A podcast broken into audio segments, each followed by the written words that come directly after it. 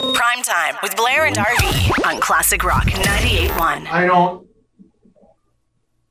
I don't know. I, I, I don't know if. Uh, I don't know quite. I don't quite know how to answer that, to be honest. Um, That is New York Yankees star pitcher and arguably the best in the game, Gerrit Cole, after responding to a reporter's question about whether or not he uses a substance called spider tack, which allows him to have a better and more extreme grip on the ball. I'm kind of familiar with spider tack. It's kind of like a, almost like a, a gel or like a paste that's, you know, used for like lifting heavy things, right? Yeah, that's the concept behind it. Is that it kind of it dries your hands and creates a certain amount of stick, so that when you're holding on to something, they say that it's used in strongman competitions. Wow. when they're lifting those huge boulders, so they don't essentially drop them on their feet. But it's illegal in baseball because you can control the ball that much more. Did he get the spider attack from Aunt May? He continued in his, uh, if you want to call it, defense Oh. as to whether or not he did or did not use it. I mean, there are customs and practices that have been passed down from older players to younger players, from the last generation of players to this generation of players. He knows he's caught. Um, Come on, Gerrit. you know, I I think uh, I think there are some things that are certainly out Oh. of bounds in that regard, and out of bounds. Yeah, like basically he's saying I don't want to talk about it. Don't don't ask me any more questions. And it's the problem of the guys that came before me because they said it was okay. All right, bud. Can you play like the first few seconds of that? Because the look on his face when somebody actually asks him the question and he realizes that he's been caught red handed. I don't.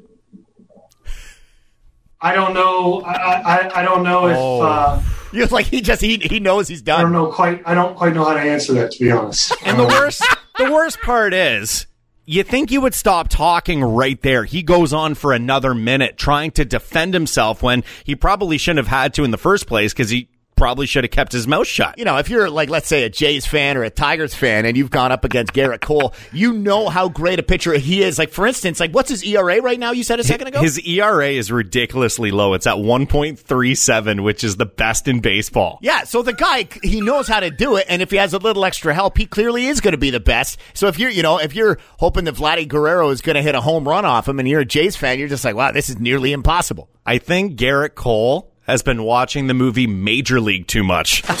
your chest. Crisco, Bardahl, Vagisil. Any one of them will give you another two to three inches drop on your curveball. Of course, if the umps are watching me close, I just rub a little jalapeno inside my nose, get it running, and if I need to load the ball up a little, just wipe my nose. You put snot on the ball? I Haven't got an arm like yours. I got to put anything on it I can find. Prime time with Blair and RV. On Classic Rock 98.1. What are they chanting? I absolutely love what the internet has come up with. Uh, Bart Simpson bouncing. What was the other good one here? Uh, rotating pirate ship. The thing is, a lot of people are hearing a bunch of different things when it comes to that clip. This is uh, a chant uh, that's used by a certain uh, squad, a certain football football squad uh, over in England. I believe it's at Derby FC. Okay. and uh, they. I, to me, like it, to me, the accent kind of plays a role. I think I was joking earlier, saying like it kind of sounds Irish. Yeah, you can kind of hear it there. like Barrett Simpson bouncing, Barrett Simpson bouncing. Lactates in pharmacy.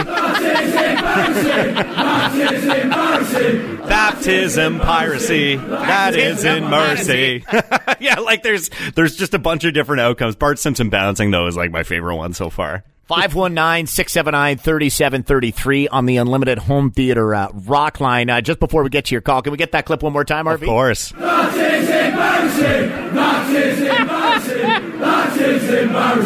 All right. What do you think? Good morning, Blair and RV. It's Chris calling. I was just listening to your little clip. And I think it says Martians are marching. Martians are marching. Martians are marching. Martians are marching. You know, if you listen to it really, really close, You know what it sounds like? Maple Leafs golfing. Maple Leafs golfing. Maple Leafs golfing. I love it. Thanks for the call, Chris. No problem, guys. Have a good day. Go, You Habs, go. Yeah! Prime time with Blair and RV. On Classic Rock 98.1. Something is happening as of 1201. Can't quite put my finger on it though. It's something big. Is it? What's occurring? We're reopening. Yeah. That's it. Yeah, that's this is big news, eh? Step one of the uh, three step plan by the Ontario government, which, by the way, was moved up by a few days because I believe it was originally supposed to start on Monday. But as of 1201 tomorrow morning, four days early, uh, we are going to start step one, which allows for a few more freedoms, RV. My my wife has already booked uh, our patio reservation for the weekend because uh, Oh. yeah, so she's taking me out to uh, to Morrissey House. Nice. which I'm I'm very excited about on Saturday. Be able to sit on a patio again, and you know it's been a, it's been a grind for everybody in the hospitality industry. Uh, so twelve oh one tomorrow morning.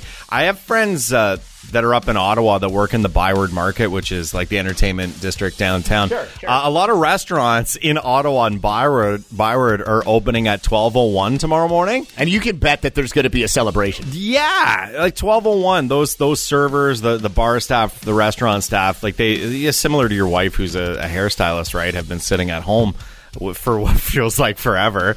So they're going to open up tomorrow, twelve oh one, and get a little bit of business in. So it makes me wonder if anybody here on Richmond Row is going to take advantage. Yeah, you know we've uh, we've seen over the years uh, a number of restaurants here on uh, Richmond Row, and and you know even even on Oxford, like all over the place, where people have essentially created restaurants have created you know patios in their parking lot throughout the pandemic in an effort just to get people out when they've been allowed to. So I hope that London, you know, restaurateurs do the same thing that they're doing at the Byward Market in Ottawa because it is a it damn it it is a celebration. And you know, at the end of the day, it's gonna, uh, you know, with the reopening, it's gonna allow us to expand our social circle again. So we'll be able to have those backyard gatherings, uh, up to ten people outdoors, and organize public events. Which it's it's it's been a grind doing this lockdown. So uh, hopefully, you know, you're able to reconnect with some of those faces that you haven't been able to see in quite some time. You got a, uh, a babysitter or? Uh... Yeah, we got a babysitter. Oh, you do? Okay, yeah. so it's really mom and dad time, eh? Yeah, yeah. I was like to my wife, you got to do more nice things for me. and then she's like, it's Father's Day in two weeks. I'm like, that's a long time. I'm like, let's go out for a patio drink this weekend and just uh, drink away all the sorrows that we've had to endure during uh, during lockdown. Prime time with Blair and RV. On Classic Rock 98.1. Blair and RV's School of Hard Knocks. Today's lesson, Haggling 101, and this was actually inspired, weirdly, RV, by new album artwork from everybody's uh, favorite uh, guitarist, Wolfgang. Wolfgang Van Halen, the son of the late great Eddie Van Halen, has released his self-titled debut album, Mammoth WVH, and uh, I love the album artwork because it it is totally 80s. Like I'm gonna spin this around. There's a giant crab, and then a dude in a business suit kind of peering off into the distance. But what is in the crab's claw, Blair? Well, it's a car, and you asked me this this morning, and uh, I, I looked closer and closer, and I said, "Is that crab holding on to a Pontiac Fiero?"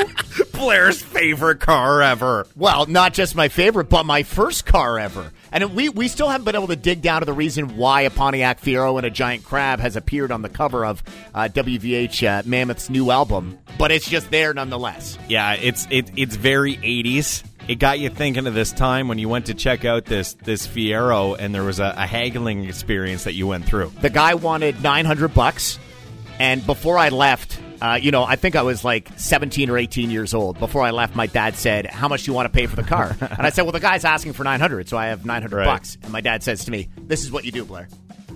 You put $700 in one pocket, you put another $100 in the other pocket, and then the other $100 in one of your back pockets. Interesting. and you go and you tell them that the car needs work." So I arrive. It was a, it was called Checkers Pizza, Plains Road, Burlington, Ontario. That's where I grew up. So I get there. The guy wants 900 bucks. I literally kick the tire and I look down. I'm like, well, you know, I, these cars require a lot of work. It's going to be some upkeep. I, I've got 700 bucks cash on me. if you, if you just want to take the 700 bucks, I'll, I'll take the papers. We'll both sign it, the used car package, and, and this whole thing is done. And the guy just kind of looks at me. Mind you, I still have the other 200 Right. bucks. I still have the other 200 bucks, so I'm bluffing. He just kind of looks at me. He's like, yeah, you know, I've had to put a couple bucks in it as well. Fine, 700 bucks. Just take it. And it's a good thing I saved that 200 bucks because over the course of the next, uh, I think, three years, that co- that car cost me another four grand. Four grand. Yeah, th- those cars definitely lived up to their name, which was uh, basically a total piece. You'd always see them on the side of the road. There was some sort of engine fire or smoke billowing from the trunk because that's where the engine was. They, they were total pieces of crap, and it was 200 bucks wasn't enough to save, but at least we haggled that much off the price. I know it's a story for another day, but where's that Fiero now? It's missing. Still got stolen. it's on the cover of Mammoth's uh, new album. There's Blair's car. Getting the attention it deserves after all of these years. And that's Haggling 101. Blair and RV's School of Hard Knocks. Prime time with Blair and RV on Classic Rock 98.1.